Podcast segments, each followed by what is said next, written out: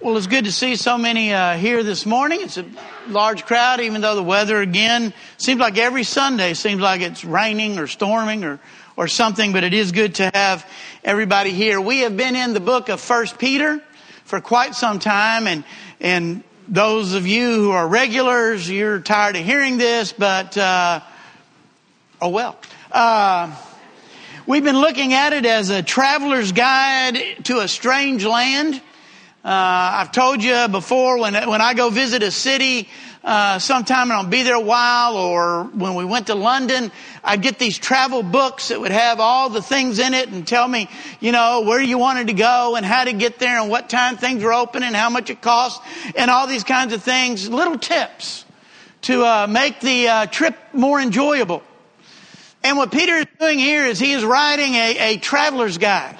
Tips not just to make our time enjoyable, but to help us survive our time here on earth. And we've talked about, and he's used words like we are foreigners. We are aliens. Sometimes those words are translated pilgrims or sojourners. And that's what we are in the land in which we live. We sing this song, these songs, we love it. This world is not my home. We, we love that song, don't we? But do we really feel that way? You know, ah, this world is not my home. Sometimes we just really get comfortable in this world. Here we are, but straying pilgrims. The song also says. Today we're going to look at one of the most familiar passages in 1 Peter. In 1 Peter chapter 5 in verses 8 and 9, Peter writes, Be self-controlled and alert. Your enemy, the devil, prowls around like a roaring lion, looking for someone to devour. Resist him, standing firm in the faith, because you know that your brothers throughout the world are undergoing the same kind of sufferings. This is the third time that Peter has coupled self-control and something else together. We saw that in chapter 1 and verse 13 when he says, Therefore, prepare your minds for action. Be self controlled. And again in chapter 4 and verse 7, he said, The end of all things is near. Therefore, be clear minded and self controlled. So in this little letter, three times he has compared self control and he has coupled it with preparing our minds, being clear minded, and here he says, be alert. Alert is a, a military term. And it has to do with keeping watch, keeping guard. And we understand that being vil, vil, vigilant, vigilant, being prepared, watching out, keeping guard. You know, the Amber Alerts you know, I'm sure that there have been times, I'm sure the Amber Alert is a good thing. I'm sure that it has been successful in helping in certain situations. But at two o'clock in the morning, when the phone goes off for an Amber Alert in Corpus Christi, Texas, I'm thinking, really? But that whole idea is to make you think about it. If it says Amber Alert, silver, you know, Ford Fiesta. Do they even make a Fiesta anymore? I don't think so. Anyway, wow, that's what came to my mind. If you're driving down the road, you'd never think about, you know, you see a silver Ford Fiesta, you wouldn't think about it except you'd go, wow, is that an antique? So maybe you would notice. But anyway. But now if the Amber Alert had come out and you happen to see a silver Ford Fiesta, you'd go, wait a minute. I, that may be, you know, what this is all about. So we understand the idea of being alert. You know, the worst thing that could happen to, to a uh, soldier standing guard is to be caught asleep, not paying attention. And that's what this word alert means. You're there for a reason. Prepare yourself. Watch out. Be alert. He describes the devil as our enemy. Now, as Christians, we, we got to make sure that we kind of make a distinction. You know, Jesus tells us, and the Bible tells us that we ought to love our enemies. That we ought to pray for our enemies. And I told you before we talked about this that in my lifetime, I really can't recall, to be honest with you, I can't recall any person being what I would really call an enemy. Now I'm talking personally. I'm not talking about another nation or, or something, but I mean individually, personally. Now there have been people I know didn't like me. There have been people I didn't like. We didn't care for each other. We might not have gotten along, but, but I wouldn't necessarily categorize them as my enemy. Now, maybe you have had literally enemies in your life, but Jesus comes along and says, Love your enemy, pray for your enemy. And here he says, The devil, your enemy. This is a whole different level. When Jesus calls Satan, when Jesus calls the devil our enemy, he is talking about our mortal enemy, our eternal enemy.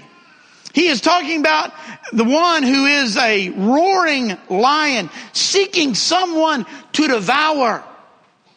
That's kind of scary, isn't it? Or at least it, it ought to be. So when Peter tells us, and his warning here implies at least three things for us. You can come up with a lot more, but, but I came up for three this morning. First of all, we ought to respect him because he is dangerous. He is dangerous. People who work in dangerous professions, people who work with dangerous materials, hazardous materials, as it were, in order for them to protect themselves, one of the first things they have to do is learn to respect whatever that material is. If you're working with radiation, you better understand how serious radiation is and radioactive materials. If you are an electrician, and you work with electricity, you need to learn to respect electricity. I've told this before, but many of you wouldn't remember it, so I'll go ahead and tell it again. But between my freshman and sophomore year in college, I worked for Texas Power and Light that summer. And I split my time. Part of the time I, I would fill in for meter readers who were on vacation or whatever. And the other part of the time I worked in the warehouse. And what I did in the warehouse is when the uh, the service crews would come in, you know, the guys that actually work lines and all those kinds of things, they would come in and they'd give me requests for parts or supplies. And I would go back in the warehouse and I would fill those orders for the different parts and supplies. I didn't understand what any of it was.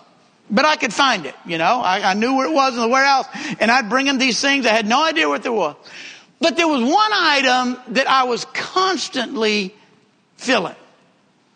And that was rubber gloves. Those guys that work on those high intensity lines, those high power lines, they wear these great big thick rubber gloves. And then over the top of those rubber gloves, they wore their leather gloves. And of course, those rubber gloves were there to insulate them from any electricity. And the guys would be coming in constantly. It seemed like someone would come in every day needing a new pair of rubber gloves. And I'm like, what are you doing? Are you eating these gloves? Why, why? How can you go through so many pair of these rubber gloves? And then one day, they were having a demonstration. It was a safety demonstration. And all the, the, and it was mainly for the guys working on the lines, but, but we were required to go as well, as if I was going to climb up a ladder. And, but anyway, so I was there and what they demonstrated was the power of electricity. And they took one of those rubber gloves and they put a hot dog in the finger of it. And they had a, a transformer there and they, they took a whatever and they arced the electricity from the transformer to the finger of that rubber glove. You could see the electricity, you know? And then they pulled the hot dog out from the rubber glove, and it was perfectly fine. Absolutely fine. Then they took a pin. I'm not talking a big pin, I'm talking a straight pin. And they poked one hole in the end of that rubber glove. And then they put the hot dog back in the finger. And then they arced that thing again. And they pulled that hot dog out and it was burnt to a crisp. And I was like, you can have as many rubber gloves as you want. but we have to learn to respect Satan. We have to understand that he is described in scripture as the serpent. He is described as the dragon. And in Ephesians chapter 6, you will remember that Paul says that our struggle is not against flesh and blood, but against the rulers, against the authorities, against the powers of this dark world, and against the spiritual forces of evil in the heavenly realms. That is not something to be messed with. We should not be playing around with Satan. We should not be playing around with the devil. I think that's why in, in the Old Testament and the New Testament, there's such a prohibition against magic and sorcery and all those kinds of things. Stay away from all that kind of stuff. You don't want to get burnt. We might not like, we might not understand all of it. We might not, not really grasp it. But Satan has power in this world. Satan is here to destroy us. In Revelation, he's called just that. He is called the destroyer. And he is seeking to destroy the lives and souls of human beings. You and I have seen it. We've seen the, just the physical destruction that sin and its consequences can bring on individuals and families and their lives. And that doesn't even begin to touch the eternal consequences. Satan is here. He wants to destroy our lives. He wants us to turn our lives upside down, make us miserable, but even worse than that, he wants to take us to hell with him. That's what he's that's what he's here for. That's his desire. He is roaming around seeking someone whom he may devour. He has great power, not overwhelming power, but great power. He is real. He is not mythical. He is as real as God is real. You believe in God, you gotta believe in the devil. You believe in God, you gotta believe in Satan. And we do. You know, cartooning Satan up is a mistake little red figure with the horns on his head and a pitchfork and a, and a pointy tail and, and slap him on some canned meat, right? Something like that. Do I remember that right? Yeah. You know, deviled ham or something like that. I don't know. Oh, hey, so cute. Yeah. Uh, playing right into Satan's hands playing right into his hands. If I can get them to think I'm not real, if I can get them to think I'm mystical, if I can get mythical, if I can get them to think that, you know, and, and just kind of play it up a little bit, boy, I got them right where I want them. We must protect ourselves and see him for who he is. Now, when Peter here describes Satan as a roaring lion, I got I got the fiercest looking lion I could without being overly graphic. I had some other pictures that I really wanted to put up there. But we've got small children, so I didn't. But for us in our culture, the threat of a roaring lion, it just doesn't hit home, does it? I mean, it really doesn't. At least not to me. The only lions I've ever seen, essentially, are in the zoo. And we've talked about this before. And when you see the lion in the zoo, 99.9% of the time, what are they doing? Sleeping. That's all they do.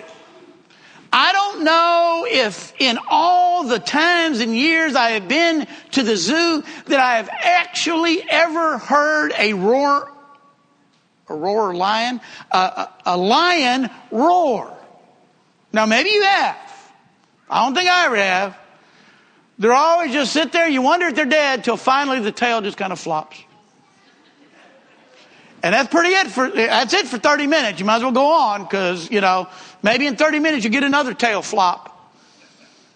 But in our culture, in our world, the idea of a roaring lion just, just doesn't really touch home. I think of a lion, I think of the Wizard of Oz, you know, and the cowardly lion. Not much threat there. When I was a little kid, there was a show, only older people remember it. I think this was the name of the show, wasn't it? Clarence the Cross-Eyed Lion?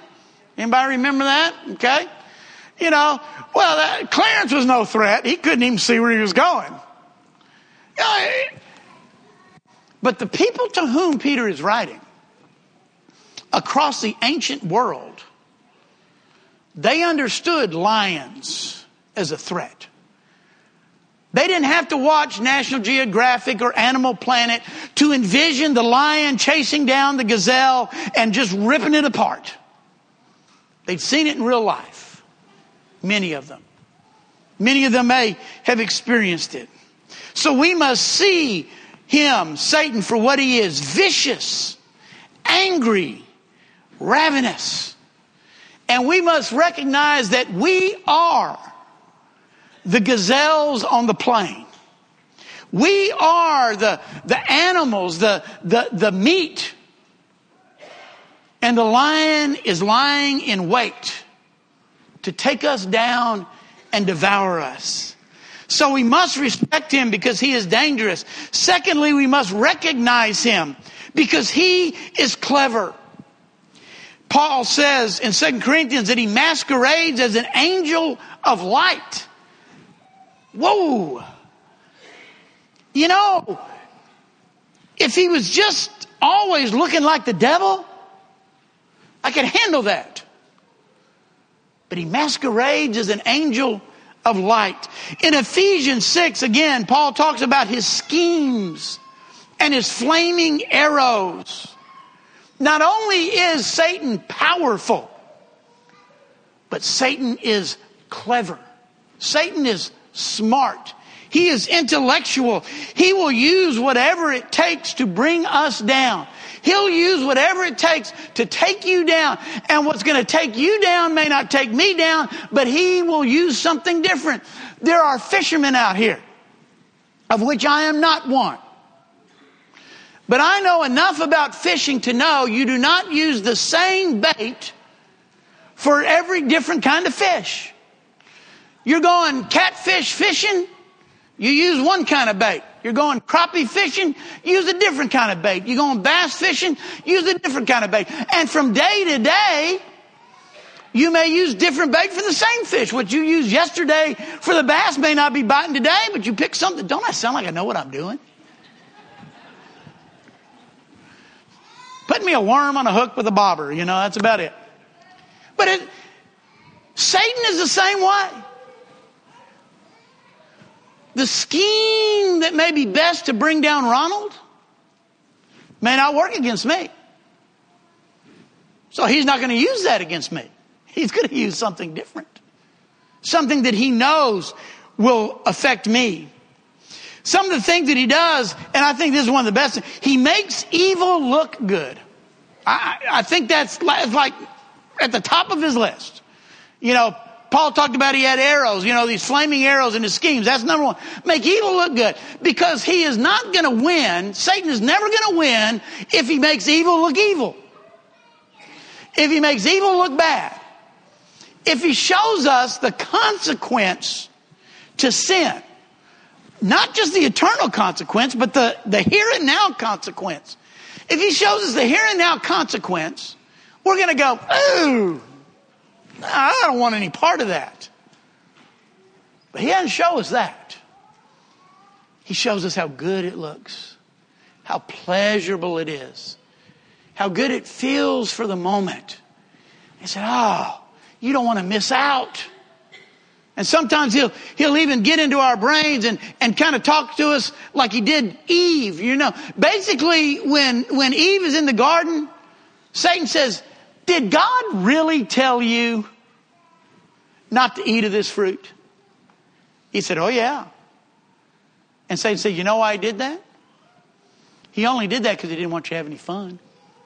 Well, I'm paraphrasing a little bit, but that's basically it. He don't want you to do that because then you'll be like him. But you don't want to miss out. And so we begin to think, well, you know, I'm missing out. God's just being a meanie. So I'm going to go ahead and do what I want to do, even though God says don't do it because it looks so good. That's what temptation is. If it didn't look good, it wouldn't be tempting, would it? I'll just say Brussels sprouts, leave it at that. Most of you know what I'm talking about. The rest of you, oh well. Well, I'll tell you. I will never, ever, ever, ever, ever, never, never be tempted to be a glutton over Brussels sprouts. Not going to happen. If I was dying of starvation on a deserted island and somebody dropped me a Brussels sprout, I'd just dig a hole and die.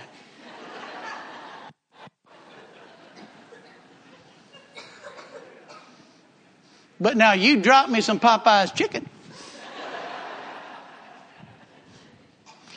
and I will gorge myself to death. And Satan knows exactly what affects me and what affects you. And it may not necessarily be the same thing. He also lulls us into a false sense of security. I love those shows on Animal Planet or whatever, or uh, any of those other stations, you know, when, when tame animals go wild, you know, these crazy people who take on a, a wild animal as a pet, and then the wild animal goes wild. You know, the guy that has a huge anaconda as a pet, and all of a sudden the anaconda wraps itself around its neck and chokes him to death. Shocking. The person who has a tiger or a lion as a pet and thinks, you know, it's just like a kitty cat until it rips them apart. But they're lulled into a false sense of security.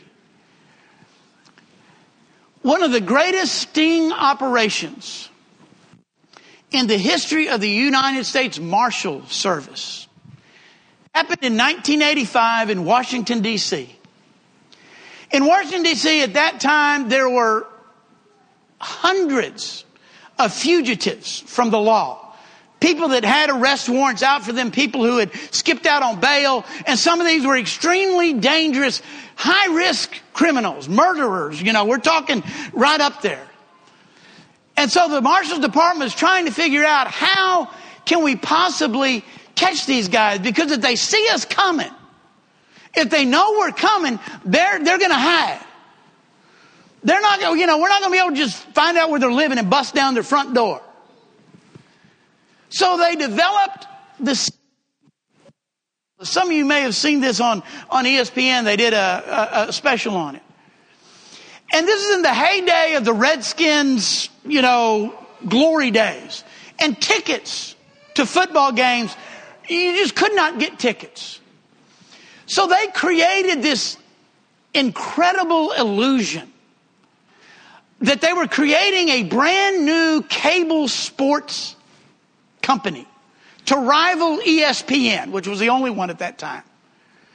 And as a promotion to the opening of this cable sports company, they sent out all these flyers saying that these people had won free tickets to the Washington Redskins football game.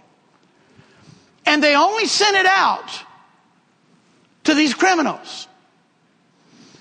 And so it was the day of the football game and they were supposed to show up to the convention center across the street from the from the football field. They're supposed to show up, say at eight o'clock in the morning or whatever, and there was going to be a big deal, and they were going to you know, food and door prizes and things like that. And then they would be given these free tickets and they could go across the street and go to the football game. Well, everybody involved was a U.S. Marshal. They had cheerleaders dressed up they were U.S. Marshals. They had a, a, chicken, you know, the, the chicken, you know, San Diego chicken looking thing. He was a U.S. Marshal with a shotgun in his chicken suit. And they had all these people with balloons, and somebody would come in and they would show them their card, and they'd say, Well, we need some proof of ID that you are who you say you are. And, you know, and there'd be a wink and a nod, and this is this person. So they'd take them off. And when they'd get about 25 of them, they would take them in this big room and a guy in tails and a top hat would get up and he would talk about, oh, this is going to be a great new cable TV station. And, you know, you are so lucky that you've received tickets to the uh, uh, Redskins game. And it gets even better because I got one more surprise for you. You're under arrest. And boom, 50 armed marshals bust in the door. They arrested more than a hundred top fugitives that day without a shot being fired. Why? Because they'd been lulled into a false sense of security. First of all, they were tempted by what they enjoyed football tickets.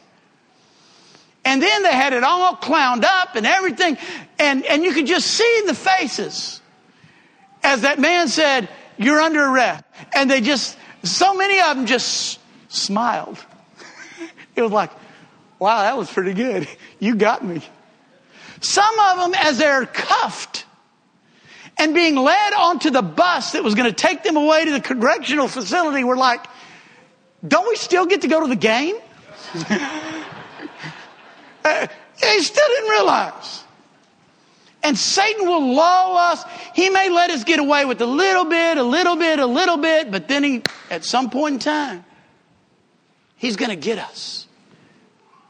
He'll use even neutral or even good things to draw us away from our strength, to draw us away from God. He won't make, he won't use necessarily everything that's bad. He can use good things in and of themselves. Could be our jobs. Could be our, our recreation, what we like to do. It could be people in our lives that are not bad in and of themselves, but He can use those things to draw us away from God, to draw us away from our community. He'll use our failures to make us feel hopeless. And He will even use God's Word against us. One of the scariest things about the temptation of Jesus in the desert where Satan comes. He's been fasting 40 days and 40 nights. Is that in part of that temptation, Satan quotes scripture. Whoa. That's why, as I have said over and over and over again, it is not enough to just know that the Bible is God's Word. We have to know God's Word. We have to know it because he will go in there and he will misrepresent and misinterpret and do all these kinds of things. There will be people out there who will misuse God's word to lead us astray. And if all we know is, well, they're using the Bible, so it must be right, and we don't know any better, we are in trouble. So we have got to know God's word. That's why we must be alert. And thirdly, Peter says we must resist him because he can be defeated. Paul encourages us to put on the full armor of God, the belt of truth, the breastplate of righteousness, shoes ready for battle with the gospel, the shield of faith, the helmet of salvation, prayer, and the sword of the Spirit, which is the word of God. We have to know it. We have to be self-controlled, he says here. We help so many times in my life I can look back and I can see how I have helped Satan tempt me. How I have been complicit in my own temptation because I have done things and not been smart and allowed him so, so easily and so quickly to be drawn into sin and to temptation. We have to stay away from evil. We have to stay away from those things that are evil. those things that, those things that we seriously consider to be harmful, we will stay away from. Again, I told you, if it is ever reported that I fell off a cliff or off the balcony of a high rise building, you immediately start an FBI investigation. Because I am not going to get close enough to the cliff to fall off. I'm not going to get close enough to the balcony to fall off. So if I went off, somebody put me. If there was a great big, out in, in, in, in the yard, a great big snake pit with a hundred rattlesnakes, you think I'm going anywhere near that pit? I'm not going anywhere. I'm not even curious enough to just want to get close enough to look down. No, no, no, no, no, no. Because them things slither up. You know what I mean? They come up. I want no part of it. That was where Eve had her first problem. I think. The whole garden. One tree Simple. Don't go anywhere near the tree. Just, just don't go anywhere near the tree. Just stay away from it. Don't go anywhere near the snake pit. Don't go anywhere near the edge of the cliff. But she'd walk by it. And she'd say, Boy, that's some good looking fruit. Some good looking fruit. She'd walk by it some more. We need to stay away from those things that we know are evil. Don't begin to rationalize. Don't play games with God and, or with Satan, as it were. The lesser of two evils. Well, it's okay to do this because at least I'm not doing this. Parents, parents. A lot of times we fall into that trap with our children. Well, I'm going to go ahead and let them do this, even though I, because there's so many other kids who are doing this, and at least they're not doing that. That's fine as long as this is okay. But if this is wrong, it's wrong. Doesn't matter if it's more wronger than that. That doesn't matter. It's not hurting anybody. It's a victimless sin. Boy, Satan would love for us to believe that, wouldn't he? There are no victimless sins. So we can't play those games with Satan. Stay with the pack. You watch the, the, the lion, gazelle stuff on TV. Who do they target? That one gazelle that's lagging behind the rest of the pack. That one gazelle that may be weak. You know, if you see a lion attack a whole herd, they will turn on that lion and they will run that lion off. The lion can't get the whole herd, and the whole herd. I mean, mama, mama gazelles will come in and start and and. But if they can get one away from the pack just a little bit, and they got him. That's why it's so important that we stay together that we help one another, that we encourage each other. Stand firm, he says. In Ephesians 6, that, you know, whole, put on the whole armor of God, four times, Paul says, stand. Stand firm. Stand your ground. And we must recognize our weakness. Be humble before God. We cannot defeat Satan. When I say he can be defeated, we cannot defeat him on our own.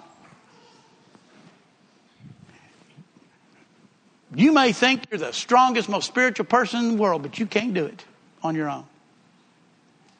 We withstand Satan because of God's power, because of his armor that we put on, because of what God does for us in our lives. James says it this way Submit yourselves to God. Resist the devil and he will flee from you. Don't separate those two. Don't do a sermon on submit yourself to God and then another sermon on resist the devil and he'll flee from you. Smush them together. Submit yourself to God, resist the devil, and he will flee from you. When we submit ourselves to God, then we can let his power help us defeat Satan. Peter says, Be self controlled and alert. There is a roaring lion seeking to devour you. But we can stand firm. We can resist. We can overcome through Jesus Christ with God's mighty power. If we can help or encourage you in any way this morning, we invite you to come now as we stand and as we sing.